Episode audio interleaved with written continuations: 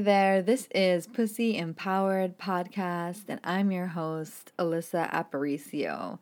I'm equal parts Bronx bitch and mountain witch, long hair, don't care, Spice Girls fanatic. I'm a pussy empowerer and sacred erotic performer. I believe that when you untame your pussy, you access your power. I teach women how to do this with a holistic approach that incorporates mind, body, emotion, and spirit.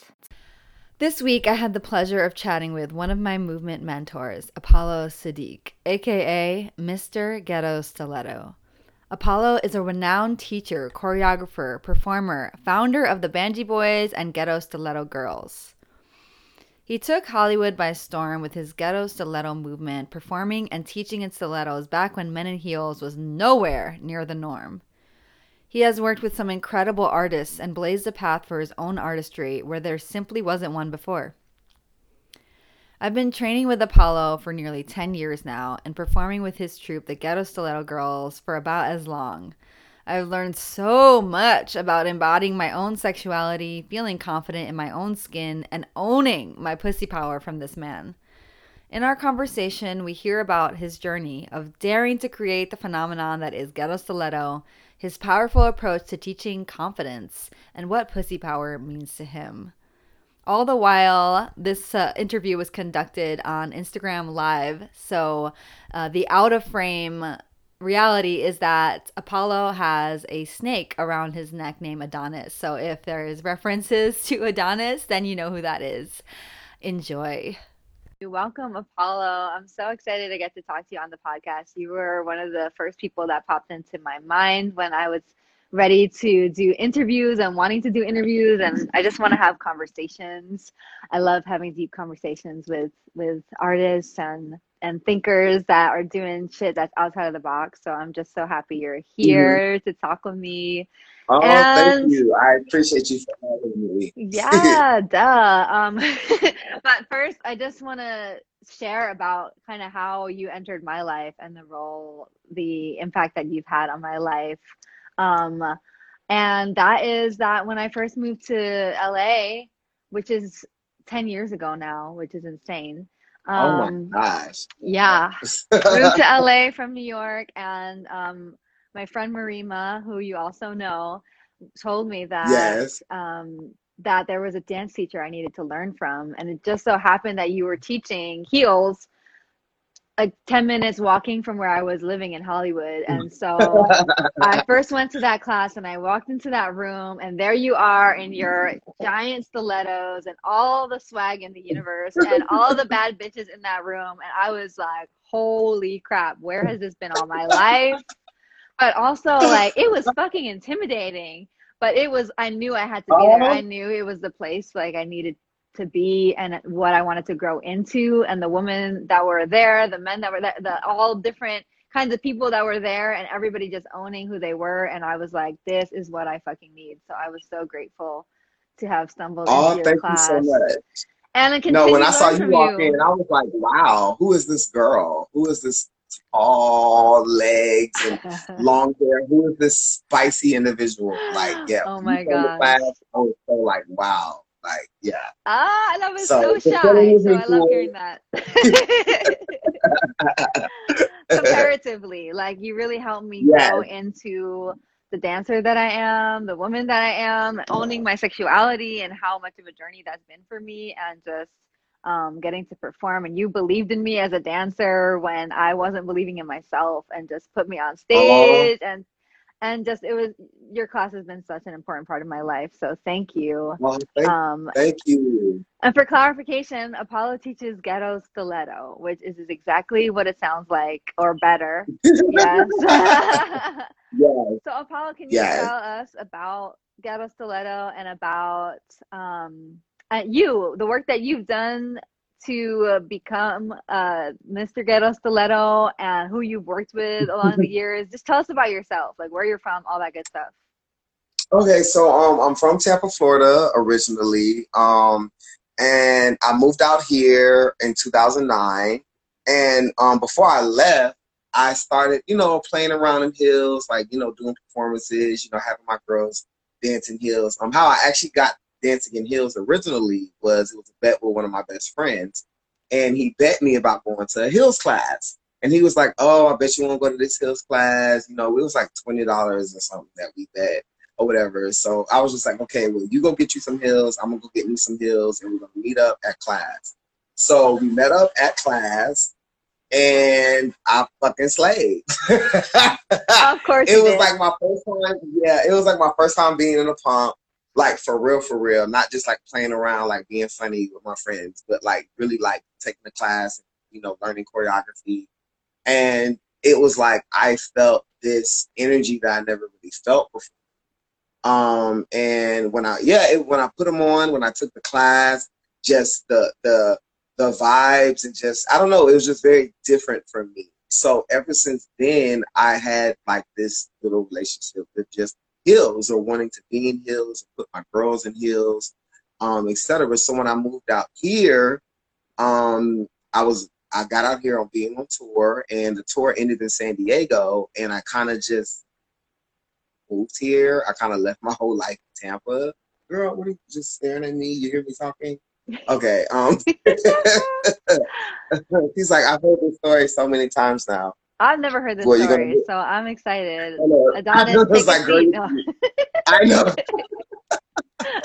She's like, "Mommy, I'm tired." Okay, so um, yeah, so um, the tour ended in San Diego, and I had I just decided I never want to go back. So I literally took a bus from San Diego to LA and started my life out. Like just literally like a dollar in a dream, little money I had left from the tour, some money I saved, and yeah, I left an apartment. I left my dog. Like I left everything back home to like just literally start a new life out here. I knew maybe like two people, kind of, but not really. It was like we had met maybe once, or it was somebody I knew that we were cool on MySpace, you know. But I didn't really know anybody out here. So when I got out here, um, I was just trying to decide. Well, I knew I always wanted to choreograph. That was never a question. But you know, when you come to LA, it's always like, well, who are you? What are you gonna do? What's special about you? And you know, all those different things. How are you gonna separate yourself? And you know, at the time when I had my dreads, that was like a thing. It was like, well, the dreads wasn't really a thing. It was like, well, guys, you need to be clean cut, especially if you're a black guy. It was like clean cut, you know, or maybe braids or something like that. That was a look. The dreads, it was like no one had that. So that was already a thing that made me stand out. Like not so much in a good way. It was like a half and half good way and a bad but um, I knew that I wanted to teach a Hills class when I came out here. But when I first came out here, it, that was another thing. People were like, and you need to stop doing that, talking about this.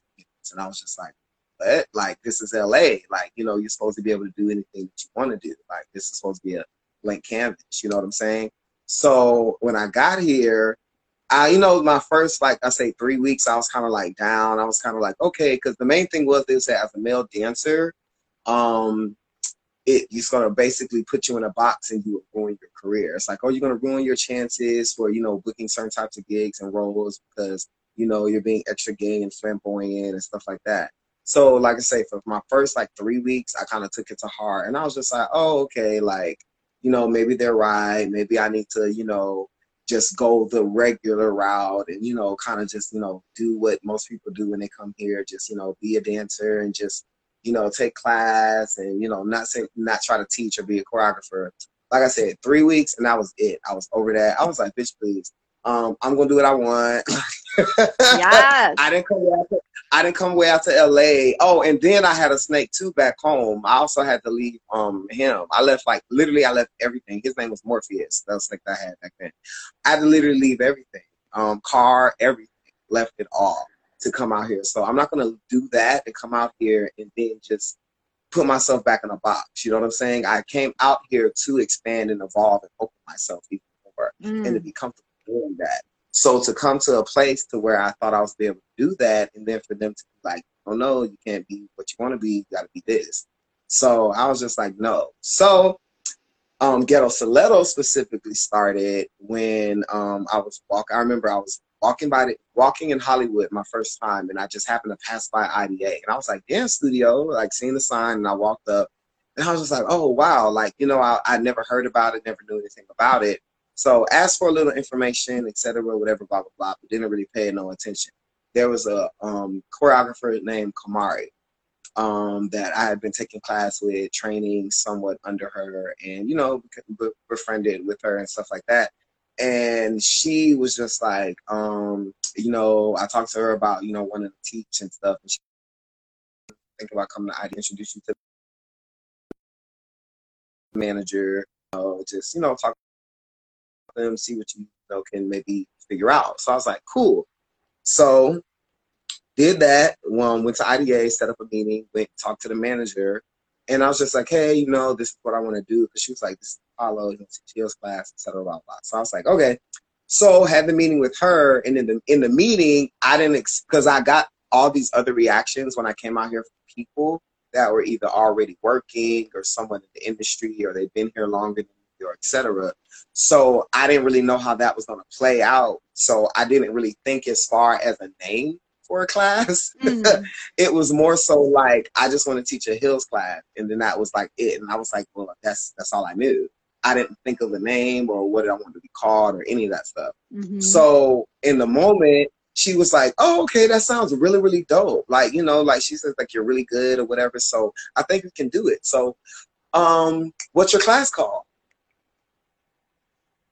I'm like, uh, I'm looking around the room. I'm trying to find it in the air, trying to find the words, trying to find something. And I'm just like, well, you can't just call it ills class. Like, that's not fun. So I'm just literally started kind of thinking, having flashbacks of just my experiences, my club experiences, other experiences, strip club experiences, just like all of those experiences from being back to Tampa, just everything as a whole. And I was like, damn, I was like, ghetto. And then I'm like looking around the room and I'm just like, okay, so you got that part done. so, what else?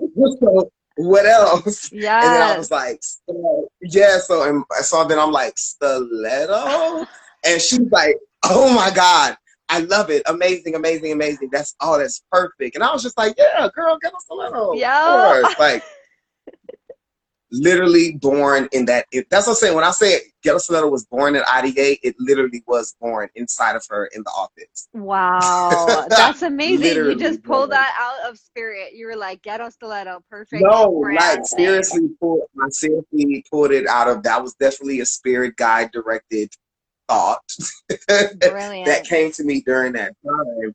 But um, I but when and when I said it, even though I was questioning it when I said it, it was almost like it just it felt right when I said the name. Mm-hmm. You know what I'm saying? And it wasn't like I was actually trying to be a gimmick or anything like that. And then at the time too, ghetto wasn't something that was so acceptable.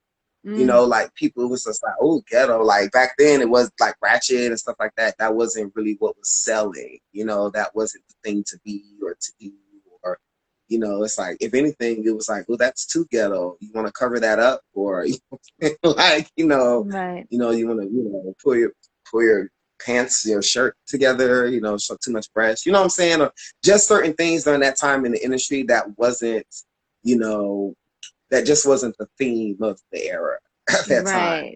And then also boys teaching in Hills wasn't a theme of the era either.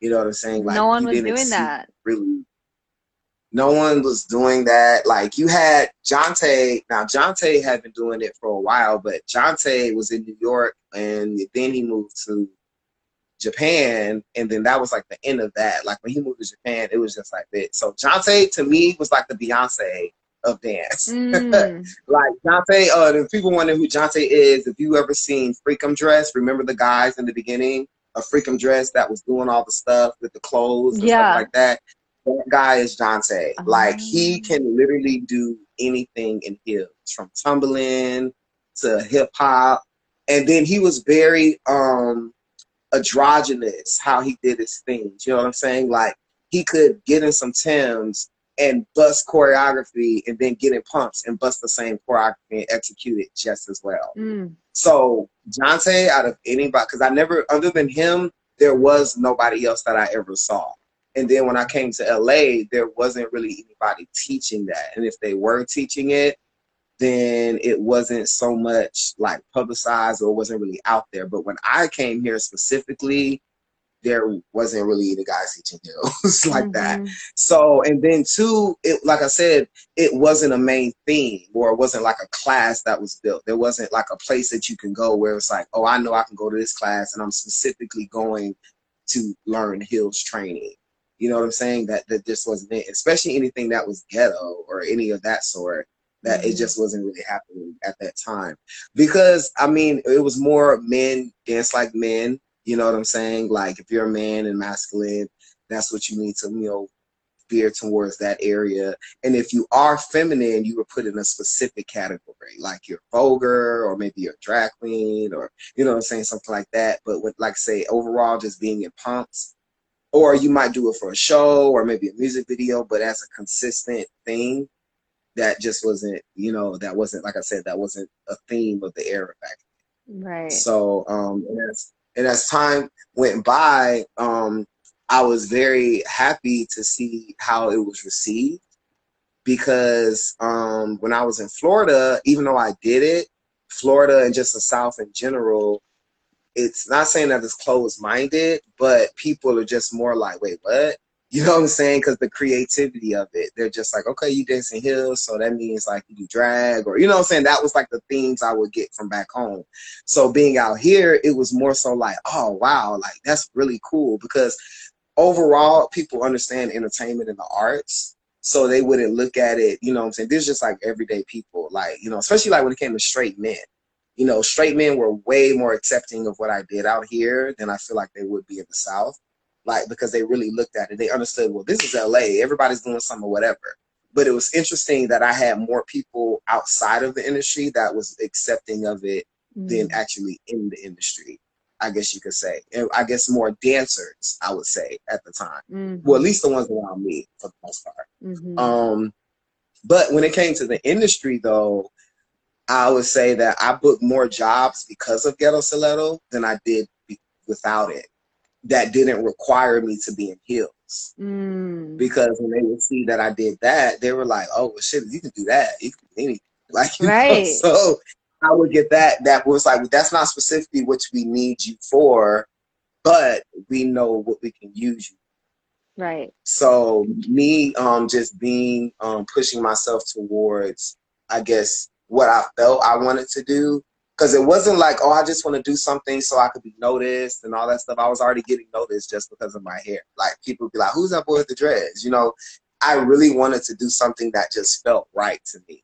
Yeah. And I, and, yeah, and like I said, the power that I felt when I put on a pump, and then the power that I saw, like when I would teach like classes, and I would put my girls back home in heels, the energy that would change inside of them, I noticed that it was like somewhat like a like a confidence lifter and empowerment.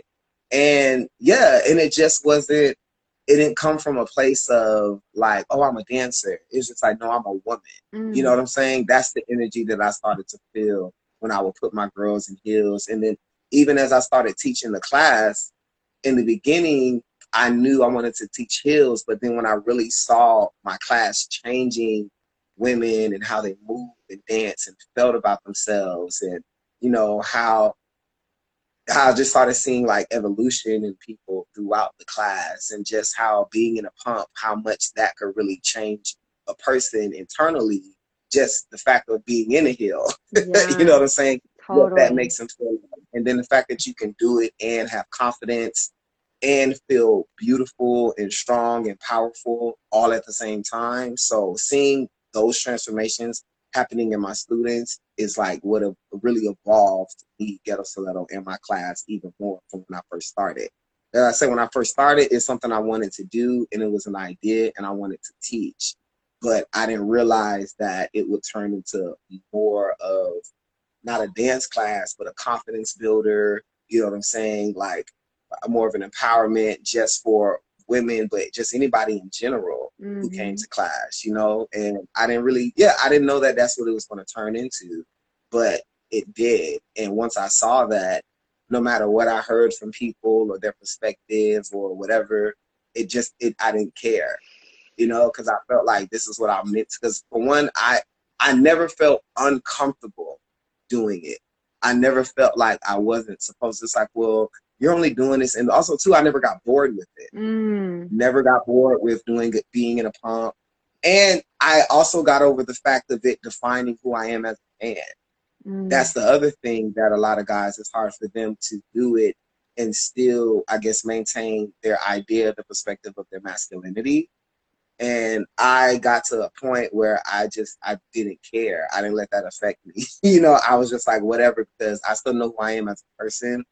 And like I already knew it's like hip hop was my roots and just freestyle and stuff like that. So I didn't really have to worry about, oh, what are people gonna think? Because y'all I bust hip, you know, hip hop just as hard as I do my heels. Yeah. So yeah, so I didn't really so much focus on what are people gonna think or they're gonna put me in a category.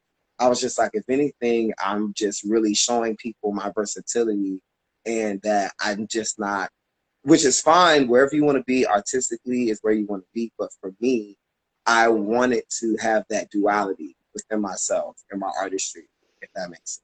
So Yes. yeah, that's kind of like a little beginning of Ghetto Stiletto.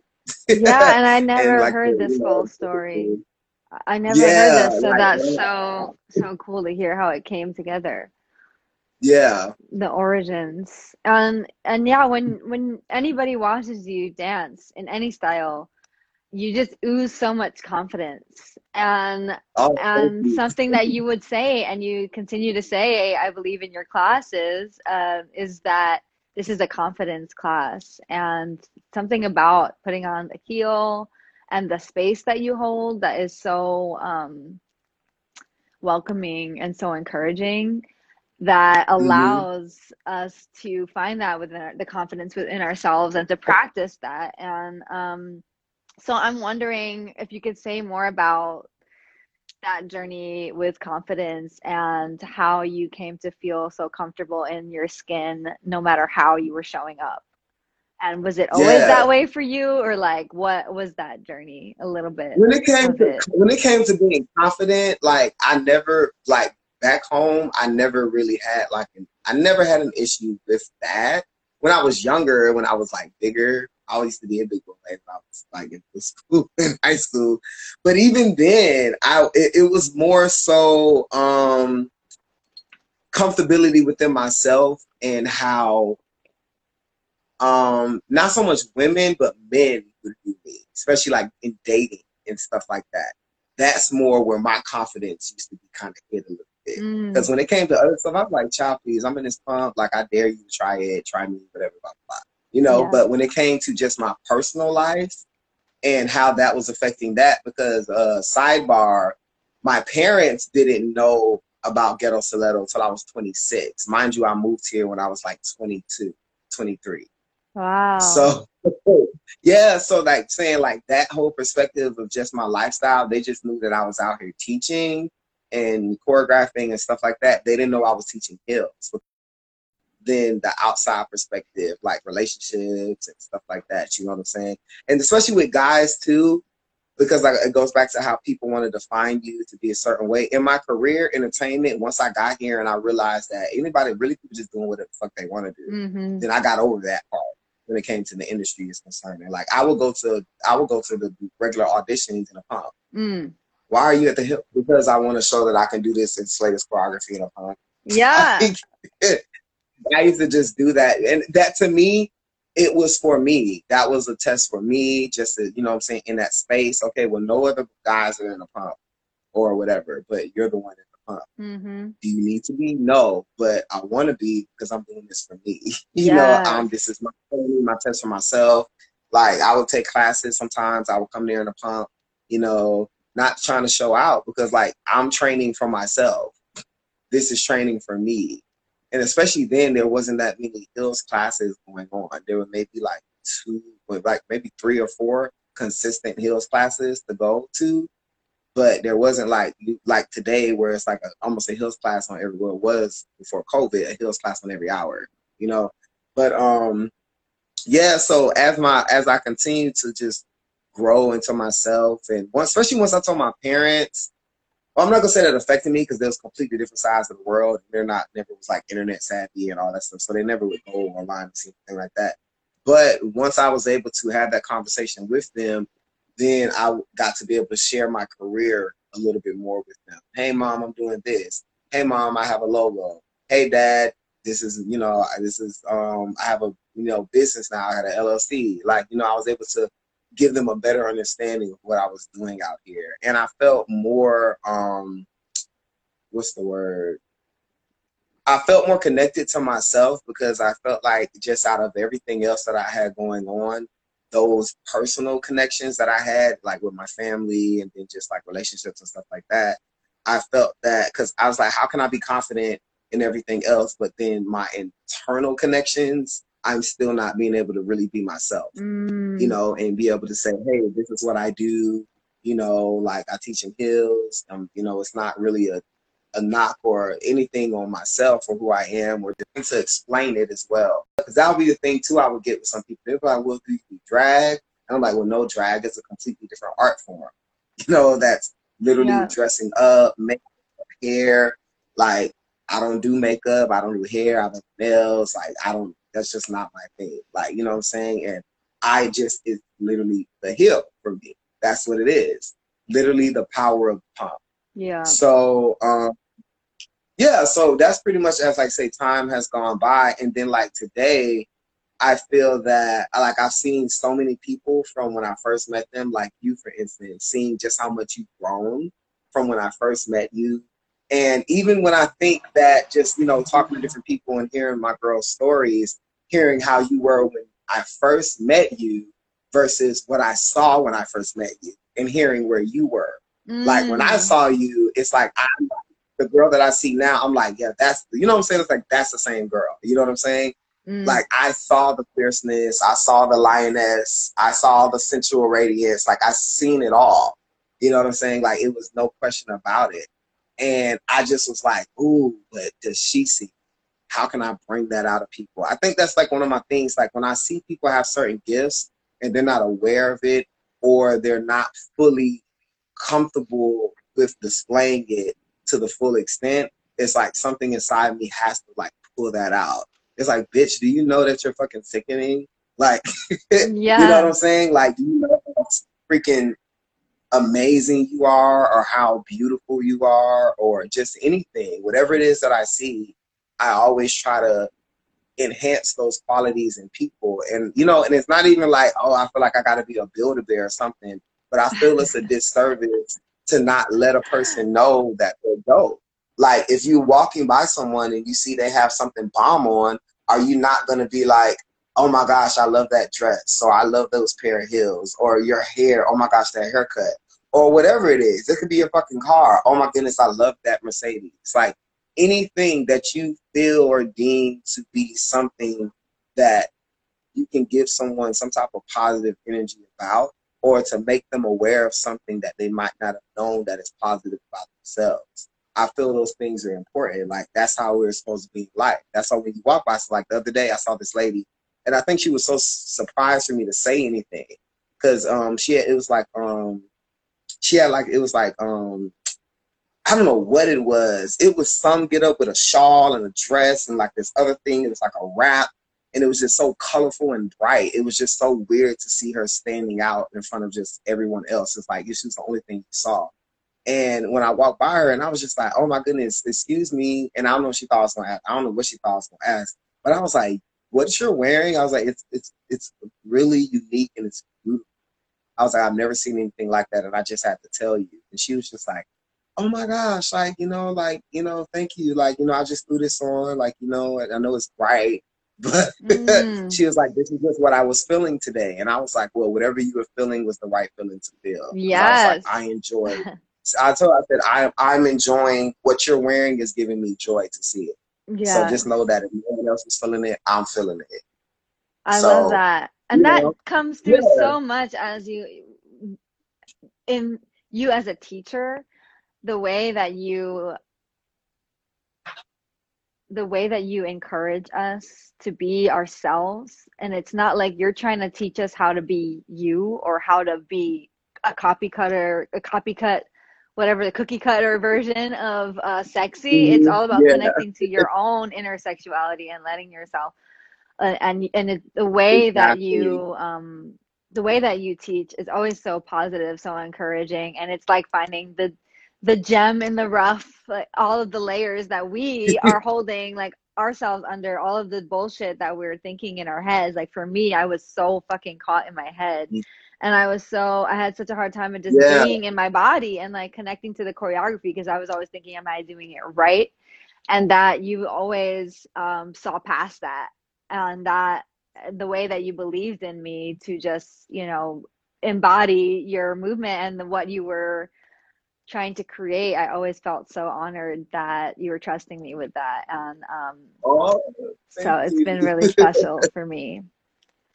oh, yeah, oh, it's true. it's true. And that's going to take me into my next question, which is okay. So something that I've um, something that has been really important in learning from you has been allowing myself to be seen in class and having that practice space in class where we have that set aside time to allow ourselves to be seen by one another. Like we do our sexy walks across the floor. We do our yeah. um, our ghetto walks across the floor and just and the different kind of walks that you teach us. But we allow ourselves to be seen and as the only person going across the floor in front of the group yeah. you know? And that has yeah. that was really a hard practice but became so important. And i noticed like as a practice of standing and embodying my power like when i wasn't practicing that especially when i wasn't going to your class that I would slip yes. out of that. I would forget that I'm a bad bitch, and like it required oh, that no, practice. You can never forget that you're a bad bitch. Know, you can never. But you know what I mean. I know that you that yeah. when you're not. Um, yeah. When you're not showing up and practicing it, you it's easy to forget, and like I think it's something probably yeah. that people are experiencing right now, like not being i don't know people who like being seen or performers or you know being more in a quarantine yeah. space that it's difficult yeah well, I just wanted to to say that that like it's been such an important practice of embodying it, and I wonder how how about for you? Well, like, uh, can your... I just elaborate on that really yeah, quick? Sure. What you're saying, because um, if you, the people that are watching, if you don't know, like she was saying in my class, I have um, I have different moments where you go across the floor and like I have different walks and stuff like that. But the main thing that everybody loves in my class is the sexy slow walk. And I turn the lights down, you know what I'm saying? I always put some like nice, sexy, slow music. I have some like little lights. I try to set the mood, you know, to just kind of get people out of that like I'm in class space mm-hmm. and just either get them in a more personal space or even like we have fun when we're at the club. I always tell women like you don't realize when you're at the club that everything that I need you to do in class you're already doing at the club. Mm-hmm. Like mm-hmm. without thinking about it. You're walking in the club, you're going to get your drinks, you dancing with your girls, not thinking about it until the night is over when your feet are dying and then you think about it. But until then, you're, you're, just literally enjoying yourself because you're in a confident space. Mm. You know what I'm mm. saying? But when we assign our when we assign our brains to a task, then everything else comes along with it. When you're going out to the club, the task is to enjoy yourself, have fun, be a bad bitch, right? When you go to class, the task is I'm coming here to train and learn. I think I know everything or I don't know everything that I need to know. So I need to come in here. I need to be focused. I need to this. I need to that, and all this other stuff. And there's nothing wrong with that. That's perfectly fine. But the only problem with that is for my class, you can't sit in that mindset.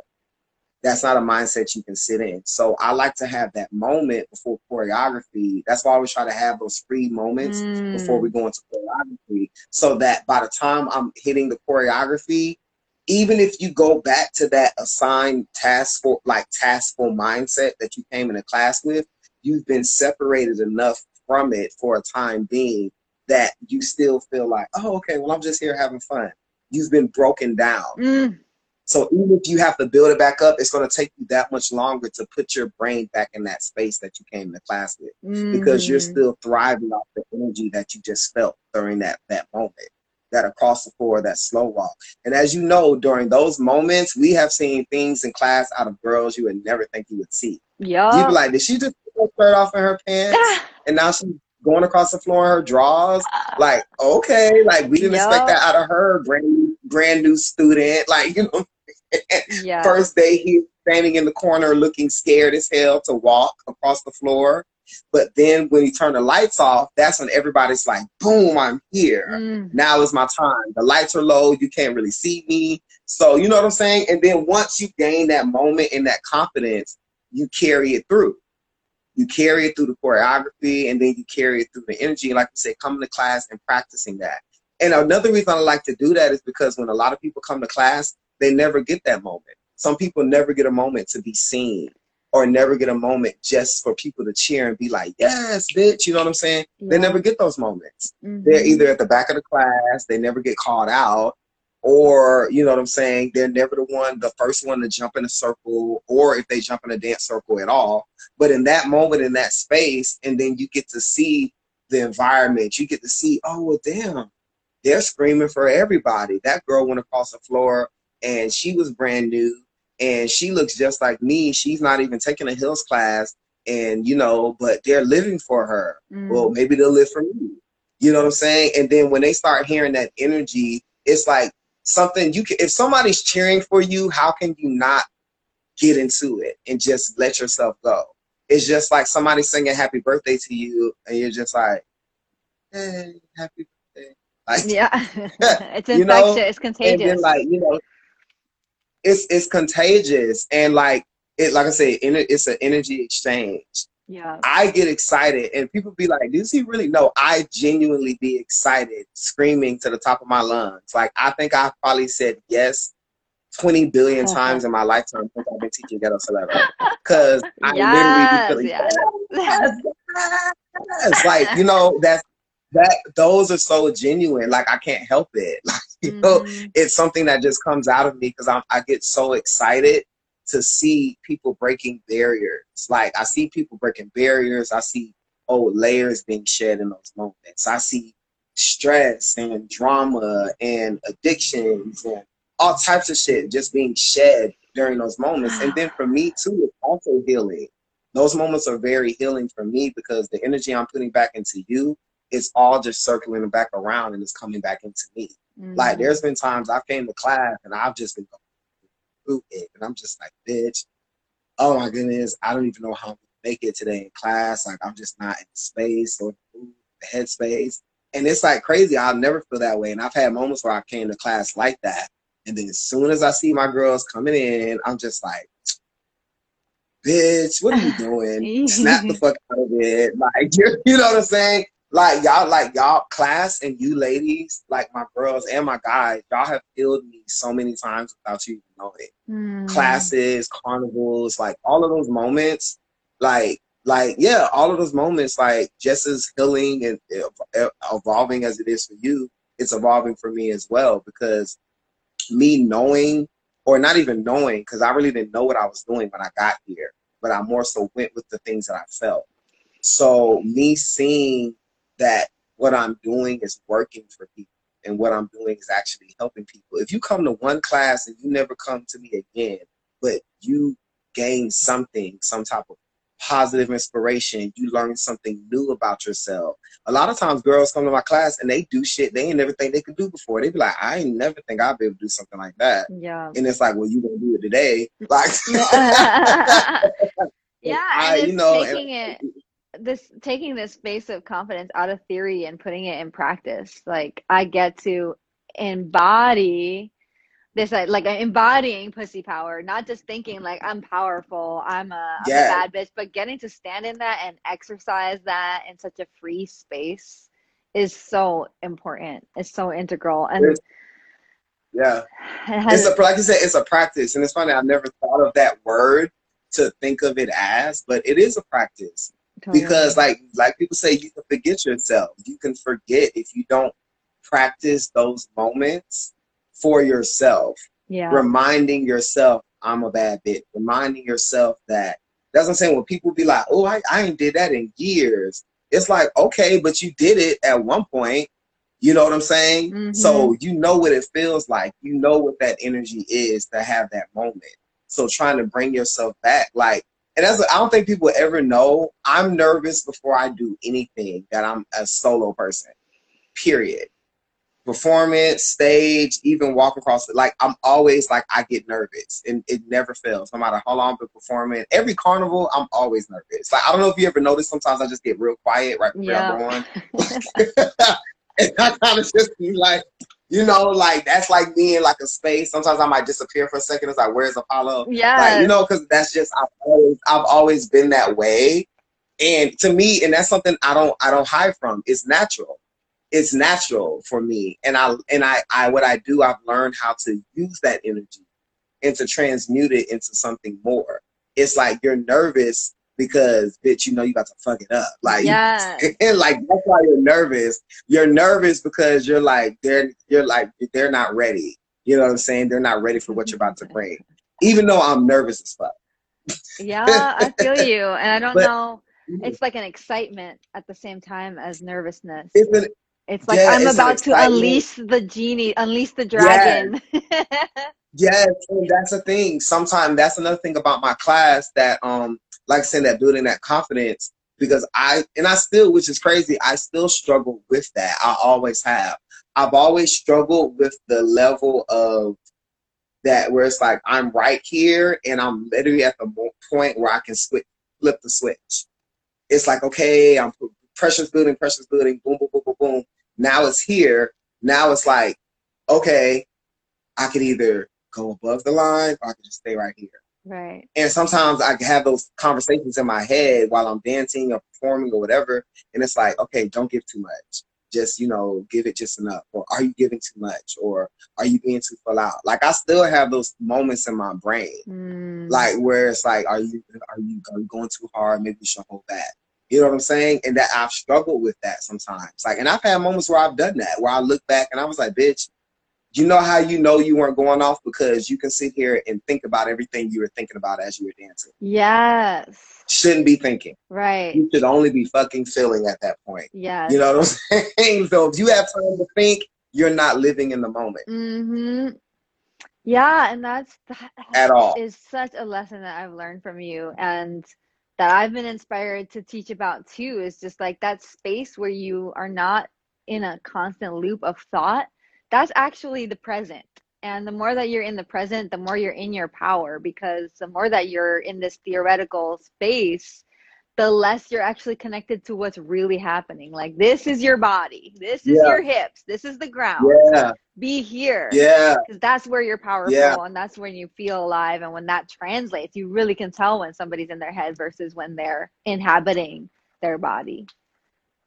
Yeah, and it's this a weird thing. I don't know if anybody I, I've said this before to people, but sometimes when I perform, how I know when I'm in that space is when I go back in my mind to remember the moment, I view it almost, and it probably sounds a little interesting. I'm sure you'll definitely understand. But when I go back to view the moment in real time or think about it, the way that I view it, I don't view it as if I'm on stage. When I see the performance, I always see it as if I'm above myself and I'm looking out. Yeah, that makes sense. I can so relate to so, that. Like it's, it's always body. I know that moment where I know that moment when I'm out of body because I'm saying my memory, I can't think of being physically on stage. I can't think of anything else, but the vision that I see, I always see myself looking down at the performance like that. Mm. So once I realized that that was happening and I attached myself to that, I realized this is your moment where you really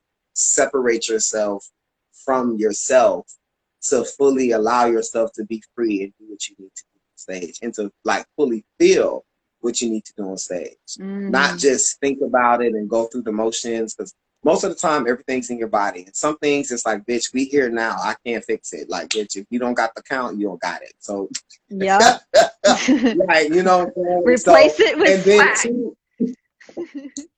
figure it out, but just make sure you look cute. Like you know what I'm saying? But I like I've had mo- I've had a lot of moments like that to where I've even found myself going back and forth where it's like I'm on stage and I'm up here, and I'm on stage again and I'm up here. And it's like, bitch, you need to stay up here. You don't need to come back down here and start mm. thinking, like, you know. So that's to me, that's also a practice. Having that moment to where I had to practice that as well, even in class when I would take class, is because when I take class, I'm like every like I am not a good class taker. Like I'll be like, oh my gosh, like what is going? What was the count? Five, seven, oh five, six, seven. Got it. Like you know, right, mm-mm. right. Yeah, it's a mental thing, and I realize when I just come in class and relax mm-hmm. and don't focus on choreography, just focus on just movement and feeling. When yeah. I started doing that and just focus on movement and focus on Change feeling everything it changed it changed everything for me. And mind you i had to learn this and i'm like bitch you've been teaching since you were like 17 18 years old and you're like 26 and oh the light bulb just clicked.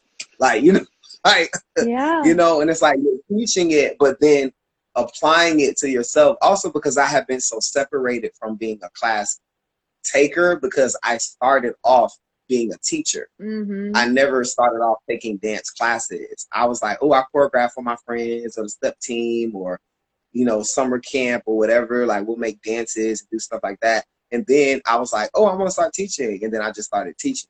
Yeah. So I never really had a, a moment to where I was a class taker. Mm. So I really until I came to LA, I took classes back home, but I was also teaching. So it was kind of like, and you know, you take classes from your friends, so it's different. But actually taking classes from like choreographers who I'm like, oh my God, you work for who and what? Never had that experience. So I moved to LA. So for me, it was definitely a, I had to really separate my mind when it came to class taking. But once I did that, it was just like, okay, bitch, because then the performer could come out. Like yeah. that's when like, cause I would show the class. I, I would show. I, I would show my ass in class. Like, mm-hmm. bitch, don't let me get this choreo, and please don't ask us to freestyle after because you're about to get a. oh, yeah. You're about to get a. Oh, you about to get a show. Right. So yeah, but you know, I mean, I feel those spaces are important. Even freestyle to me is so important. Some people they're so focused on learning, and every people got to understand everything you're learning isn't necessarily your movement. You know, so having freestyle moments allows you to understand, even though I'm moving this way because I'm taught this naturally, or not even just naturally the way my body moves, the naturally what I feel. This is naturally what I feel, not what energy or what the choreographer feels or the teacher feels or the whoever feels. This is what I naturally feel. This is my natural performance essence. This yeah. is my natural confidence because it's easy to grab someone else's mm-hmm. and to mm-hmm. put it on you and wear it like a jacket. And then in those freestyle moments, what happens? You don't know what to do because why? You don't know yourself. You don't mm-hmm. know what mm-hmm. you feel like. You don't know what it feels to have your essence on you in that moment. Be free. Yeah. So you're too busy trying to pull and pick from this person's class and that person's choreography and that person or what you saw on YouTube. And, and then that happens that in real life too because when you are trying to embody your power or your sexuality or your sensuality and you're moving through space and just walking across the room are you doing it like yeah. you saw someone do it on tv because that's not you and that's not sexy to you it doesn't even that's feel sexy you. to you it doesn't feel good because yeah. you're, you're, dressing up as someone else and it's not authentic it's not like connected exactly. and rooted in who you yeah. actually are Yes, and then the two, and that's the thing. That's why when it even comes to being sexy, you can't be attached to your sexuality and be sexy, and then you feel awkward or look awkward because it's not your sexuality. Yeah, that you're trying to. That's that how you know. In, invoke. You know what I'm saying? It's like that's why that's another thing I love to see is the difference between all the ladies and especially that moment when they get in touch with the sexuality because that's the thing too that I've always wanted to um make a point for ghetto stiletto because some people look at it like, oh, that's raunchy or they're, you know, showing too much or doing too much or being whatever. And I'm just like, no, you're doing too much because you're the one putting your perspective on what they're doing. Because you're the one that's taking it like, oh, they're being overly sexual, or you're taking it as, oh, they're just trying to show their pussy or whatever the fuck. And it's like, no, bitch, what I'm doing is feeling myself. Yes. Amen. Right the right that God gave me is to feel myself and be in tune with my body and my sexuality. And the fact that you can't seem to find this beautiful is on you. Period. I'm gonna frame that whole sentence, that whole statement. Yes, so much yes, because these are our fucking bodies to begin with, and whatever we do with them is our is is completely up to us. And if you are putting your limitations and boundaries that you learned from the society we live in and you just can't even see that this is just nature like our bodies are just nature sexuality is just nature you can't even see that or be in touch with that then you need to come to class like, you need to uh, exactly. confront that because it's not it doesn't feel like freedom i'm sure yeah and, and, yeah and especially with because i say I, I would say i'm not a i'm not a woman so you know what i'm saying that there's some things that i don't understand definitely but I do know the energy that I feel and I do know what I see. And I've been around enough women to just know certain things when it comes to that. And everyone has moments to where, especially women, I feel society has made them feel the most least confident about the things that we all as a society uses against them. Oh, well, we're only going to think about or talk about or use your body when it's convenient for us. Yep. Money, sex, or whatever the case may be. But when the narrative doesn't fit what we want to be about right now, then it's oh, it's shameful. No, put some clothes on. You shouldn't be doing that. Pole dance and what? This and like, no, no, no, no, no, because you were for it when it was pointing you down or you needed to get off or whatever. You're yeah. all for it then. You're all for sexuality. But when it becomes about the woman, when it becomes about women empowering themselves, it has nothing to do with you, nothing about what you see, what you think, what you feel. I care less. I'm doing this for me then that's when it becomes a problem. And yep. that's been always my thing. That's what people like, you know, your girls always, yeah, my girls up there being real girls. They're being real women, sorry, yeah, real bodies and everything. Sorry you're not used to seeing that. I get it, you're not used to seeing that movement because that's how real women move. yes, exactly. So I need you, yeah, I need you to explore and expand your thought process of women because there's all types of women out there. It's not one specific type or one specific whatever. There's all types of women, and everything in society should be catered to all types. Period. Mm-hmm. That's just how I feel. Absolutely. So, oh, I'm so with you on that. I mean, I'm having the same problem on Instagram in general right now. It's like you can sell lingerie on Instagram. You can have famous people doing pole dancing, but real people who are just being in their bodies wearing the same shit that models are wearing, all of a sudden it's a problem. And my account is under threat of being deleted for this reason, you know? and it's like, yeah, because you're not making money off of me. So that's why you're mad about it. And that's the only, that's the context you see it's okay. Yeah and other people are and other people are mad because they're not allowed to be as free as they want to be. Yeah. So instead of supporting or whatever, they're like, oh well, I'm not gonna support. I'm a shun. It's like, bitch, please, you wish that you could wear this dress or you wish you could wear this pump or open your legs this wide. Yes. so, I stretch, I stretch, I stretch this pussy, bitch. I don't know about you, but I stretch this pussy. Like, With legs wide open. I know exactly. What uh, do you uh, mean? Creed. Oh my god, I, I brought in Creed. Rattle down. But so I want. I want to ask you this: What does uh-huh. pussy power mean to you? All right, pussy power, what pussy power means to me, it's the woman's just natural essence that they were just born with. Mm. Like I always tell women, and I know you've heard me tell this too, like, and I and I I think I've come to know this more because when I had dreads, there were things that I did that are deemed as feminine or just specifically for women, but they are because for one, women long hair. Like I always tell women when you're talking to somebody and you do this. It's like, yeah, so um you know, like, you know what I'm saying? Like just playing with your hair, like stuff like that. Those are little things I like to consider pussy power. People don't know that, that you're adding a little seasoning to whatever you're doing at that moment. You know what I'm saying? Like those moments right there, just the natural sexuality of just a woman, the way they speak, the way they walk, how they carry themselves, the confidence, all of that stuff. To me, that's pussy power. Having the having the type of energy to where no matter what, no matter what, you could be wearing a trash bag and you're like, I'm the baddest bitch in the trash bag. Mm, like, yeah. you know what I'm saying? Understanding that being a woman, what that means. Like, overall, like when they say pussy power, no one would be here without the pussy, literally. literally. So just the fact of that is powerful enough as it is.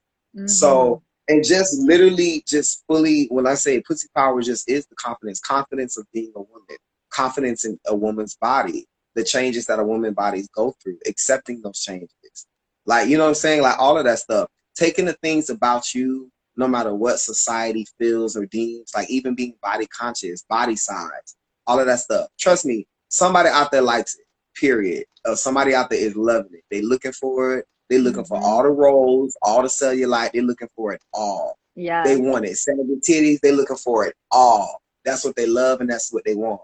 In some countries, this shit is like gold. It's like, uh-uh, I need a thick girl with some cellulite because that's what we like over here on this side of town.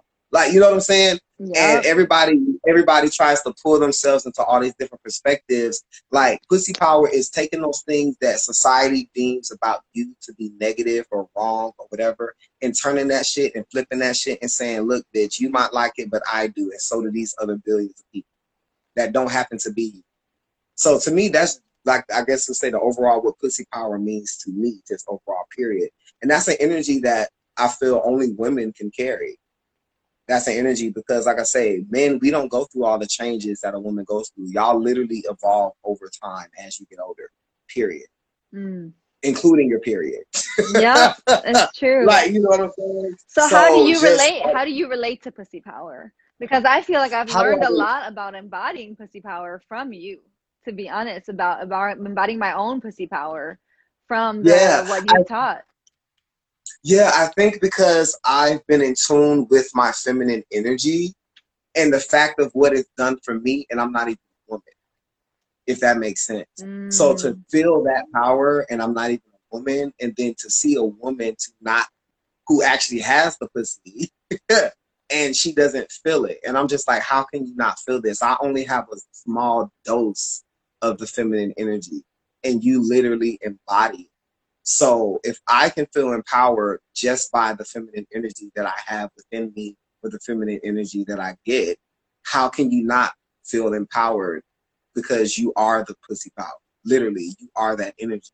Yeah. So that's kind of like how I say I can relate. Like I say, with the hair thing, me having dreads, if I want to have dreads, I would not have known what these things feel like or having hair.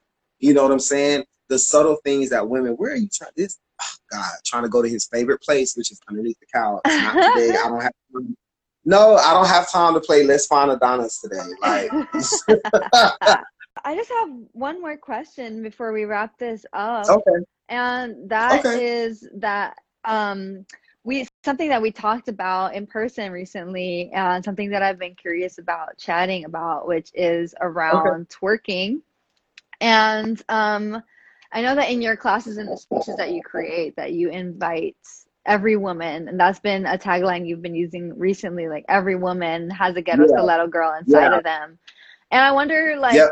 if you could share a little bit about your perspective about appropriation and twerking, and um, and kind of the idea of ghetto stiletto, but you know how somebody interacts with that space if they're not necessarily fit into a typical or like a if they don't come from a place where that is true for them or what, what how you feel about about that? Does that make sense? So when it comes to and because when it comes to cu- cultural appropriation um, the thing that i think people don't understand about it for one a lot of people don't know enough about culture to call cultural appropriation. That'd be the first thing. Mm. you have to know enough about culture and another person's culture whether to say they're appropriate and then when people say cultural appropriation you have to look at is this person trying to just do this and this isn't true to them or they're not taking the steps to understand or learn what it is that they're doing or learning or etc or is this person doing this because they genuinely want to have this be like something that they embody? This empowers them. This is something that they feel that they want to take the time to you know what i'm saying to pretty much add to their repertoire mm-hmm. so when it comes to twerking especially I can say there has been appropriation of that, but at the same time, when it comes to twerking culturally, there hasn't been a standpoint of where it comes from. If you ask most people, they don't know where twerking comes from. They don't know what it is, nothing. They just see people doing it and it's something fun and that's it. So when it comes to something like that, it, it's there's because there, clearly there's a whole history when it comes to twerking and something behind it. But as an American society, when it comes to twerking, is not coming from a place of cultural anything.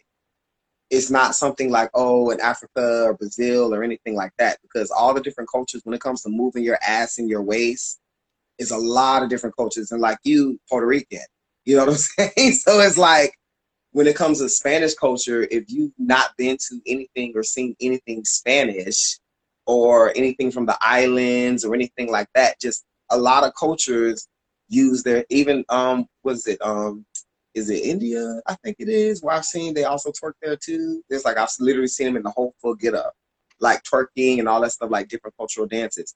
And like I said, it all goes back to people's their own perspective of what they're seeing. Mm. It's like, oh well, this is twerking, so it's just whatever. Actually, it derived from this, and it's been Americanized into this, but it's derived into this. And when it comes to somebody holding a space, when it comes to arts, arts is supposed to be a space for everyone at the end of the day. It's supposed to be, if it wasn't a space for everyone, most of the things that people are doing artistically wouldn't even happen because a lot of things have been fused and used and been influenced by this or that or etc. over time. You know what I'm saying? Mm. So when it comes to stuff and like especially twerking, because that's like the craze. And at one point, no one was doing that either. That was not the thing to do. Twerking, what the fuck? And then now people want to.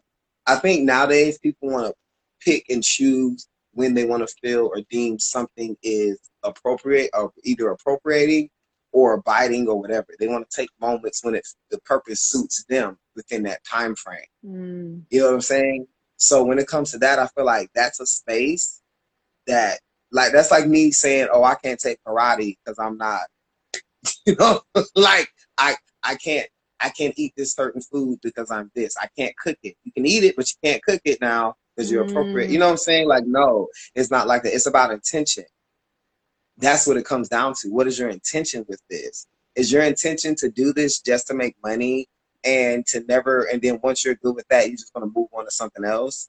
or you're only doing this because that's the only reason or it's popular or whatever. It has nothing to do with empowering yourself. It has nothing to do with anything purposely to better yourself other than for personal gain. That's it. Nothing spiritually, no, on any level. Physically, like some people just want to do it just for the physical perspective. You know what I'm saying? But other than that, I don't think it's right for people to shun people or to make people feel less of or not I don't know, culturally proper or whatever because they want to partake in something else that isn't of their culture. Like mm-hmm. that's what life is supposed to be about. If it wasn't, I wouldn't love Thai food as much as I do. like, you know what I'm saying? Like it's just so, you know, like it's and it's like I say, it's for some people, you it's about an intention. It's about an intention. But once mm-hmm. again, like I said, people have to understand things culturally before they can call something appropriation. And they don't. Right. They don't know where stuff comes from. They don't know what cultures, traditions, or anything. They don't. They don't. They don't know that far. And even if they do, and if they did know, they should also know that artists are everyone. Some things now are clearly not supposed to touch. Like when it comes to some certain traditional dances and things like that, like that's on a borderline of respect. You know what I'm saying? But when it comes to twerking, twerking hasn't been on that level of this is a traditional dance of this and that, even though it is, it has those aspects and prospects. But the way that people are doing it now is not, we're not conjuring no spirits or celebrating the dead. Like that's not what twerking's about in America mm-hmm. or anywhere at that point right now in the world when it comes to commercially doing it. You know what I'm saying? So that's feelings on it, and I don't like I'm saying. I maybe other people might have a perspective of it, but and also it's an energy thing too. And I think it's just it's dance at the end of the day. It's movement. So, you know, yeah, that's pretty much what I say about that. Yeah, thank you so much for for sharing your thoughts about that. There are mm-hmm. yeah, there's so many different opinions about it, and it is a complicated issue, and um, it has yeah. been something that I have been exploring further as um, I just, you know, for me, integrity is important. And, and if I don't feel like I yeah. have the, I, I always want to feel that whatever I am sharing or teaching or transmit whatever transmission that is done in a respectful way and yes, that it exactly. is um, that the people that i'm teaching to are aware of the history and uh, or the herstory and what is um, and just aware about their own intentions when they come into it. So it's been a really interesting. And, and nobody's taking those extra steps when it comes to sport class. They're not talking about this is, you know what I'm saying? To that's and that is extra steps, especially in America, because that isn't a cultural thing as far as America is concerned. They don't consider they don't even know that that's it comes from different cultures in other countries, Africa, across the board. Mm-hmm. They don't know. They just think like, oh, it's just this, or they just think, oh, that's just black people. Black people twerk. It's like, first of all, the definition of black that is a bunch of color schemes across the board, as it is. So you just look at a person and automatically assume whatever you want to assume without knowing what they and even if they are a different color, you don't know how the person is raised, the household or whatever. That's what adoption is for.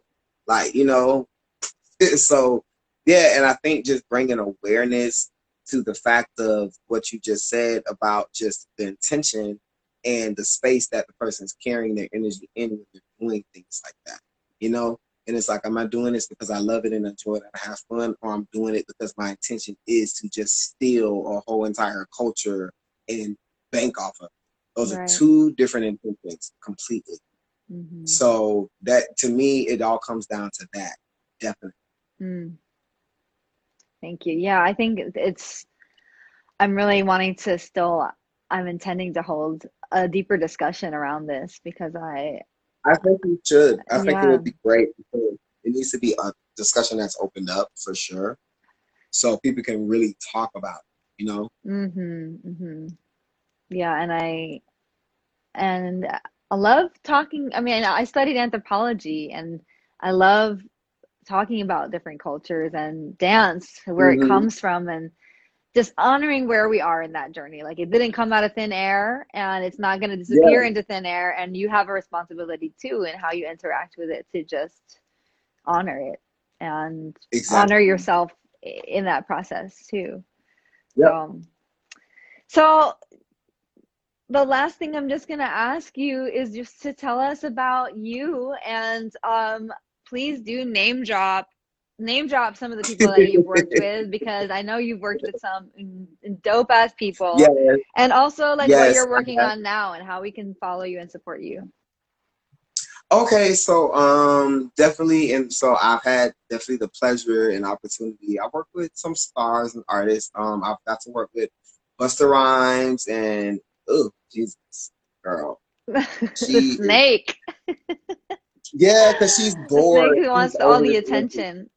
I know she's over this interview. She's like, "Can I get down? Like, can I just go somewhere else?" Like, girl, but um, she wants to go behind the couch. She loves that space. But um, yeah, I work with Chris Brown, with Busta Rhymes, um, Justin Bieber. Um, I've gotten to work with Tyra, um, Tyra Banks. What did you um, say before that? DJ Tiesto. Tiesto, yes. Yeah, Tyra Banks. Um, I've done stuff for MTV, TRL. Um, thinking right my head. Oh, um, recently this year I got to work with um E Entertainment. I did something with NeNe Leakes. It was called Celebrity Call Center. So if you call, you get to hear me on there. Um, that was a fun job, actually. You know, so many dope people over the years just seeing you. Yeah, yeah. Um, definitely blessed with that for sure. To the people I've got a chance to work with.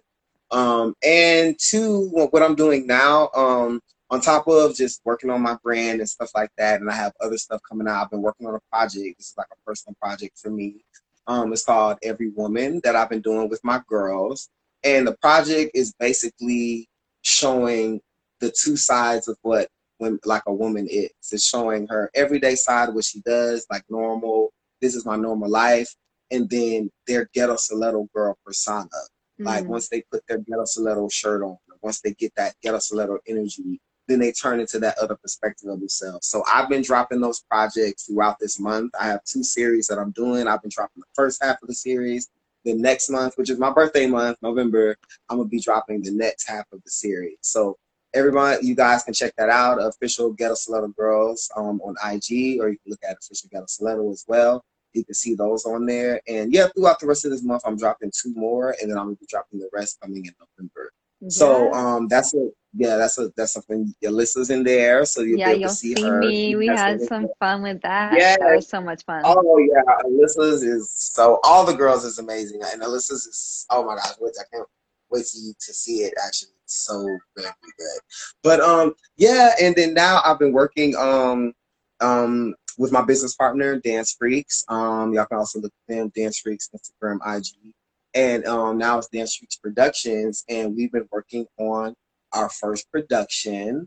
Um, it's called When Worlds Collide. Also, I'll yeah, all my ghetto little girls who are watching, I'll be needing you like really soon because we have to shoot a commercial. Anyway, so for the show, so that will be I'll be sending messages out like really, really soon because I need to shoot something because you know I have the new gear and all that stuff, so I have to shoot.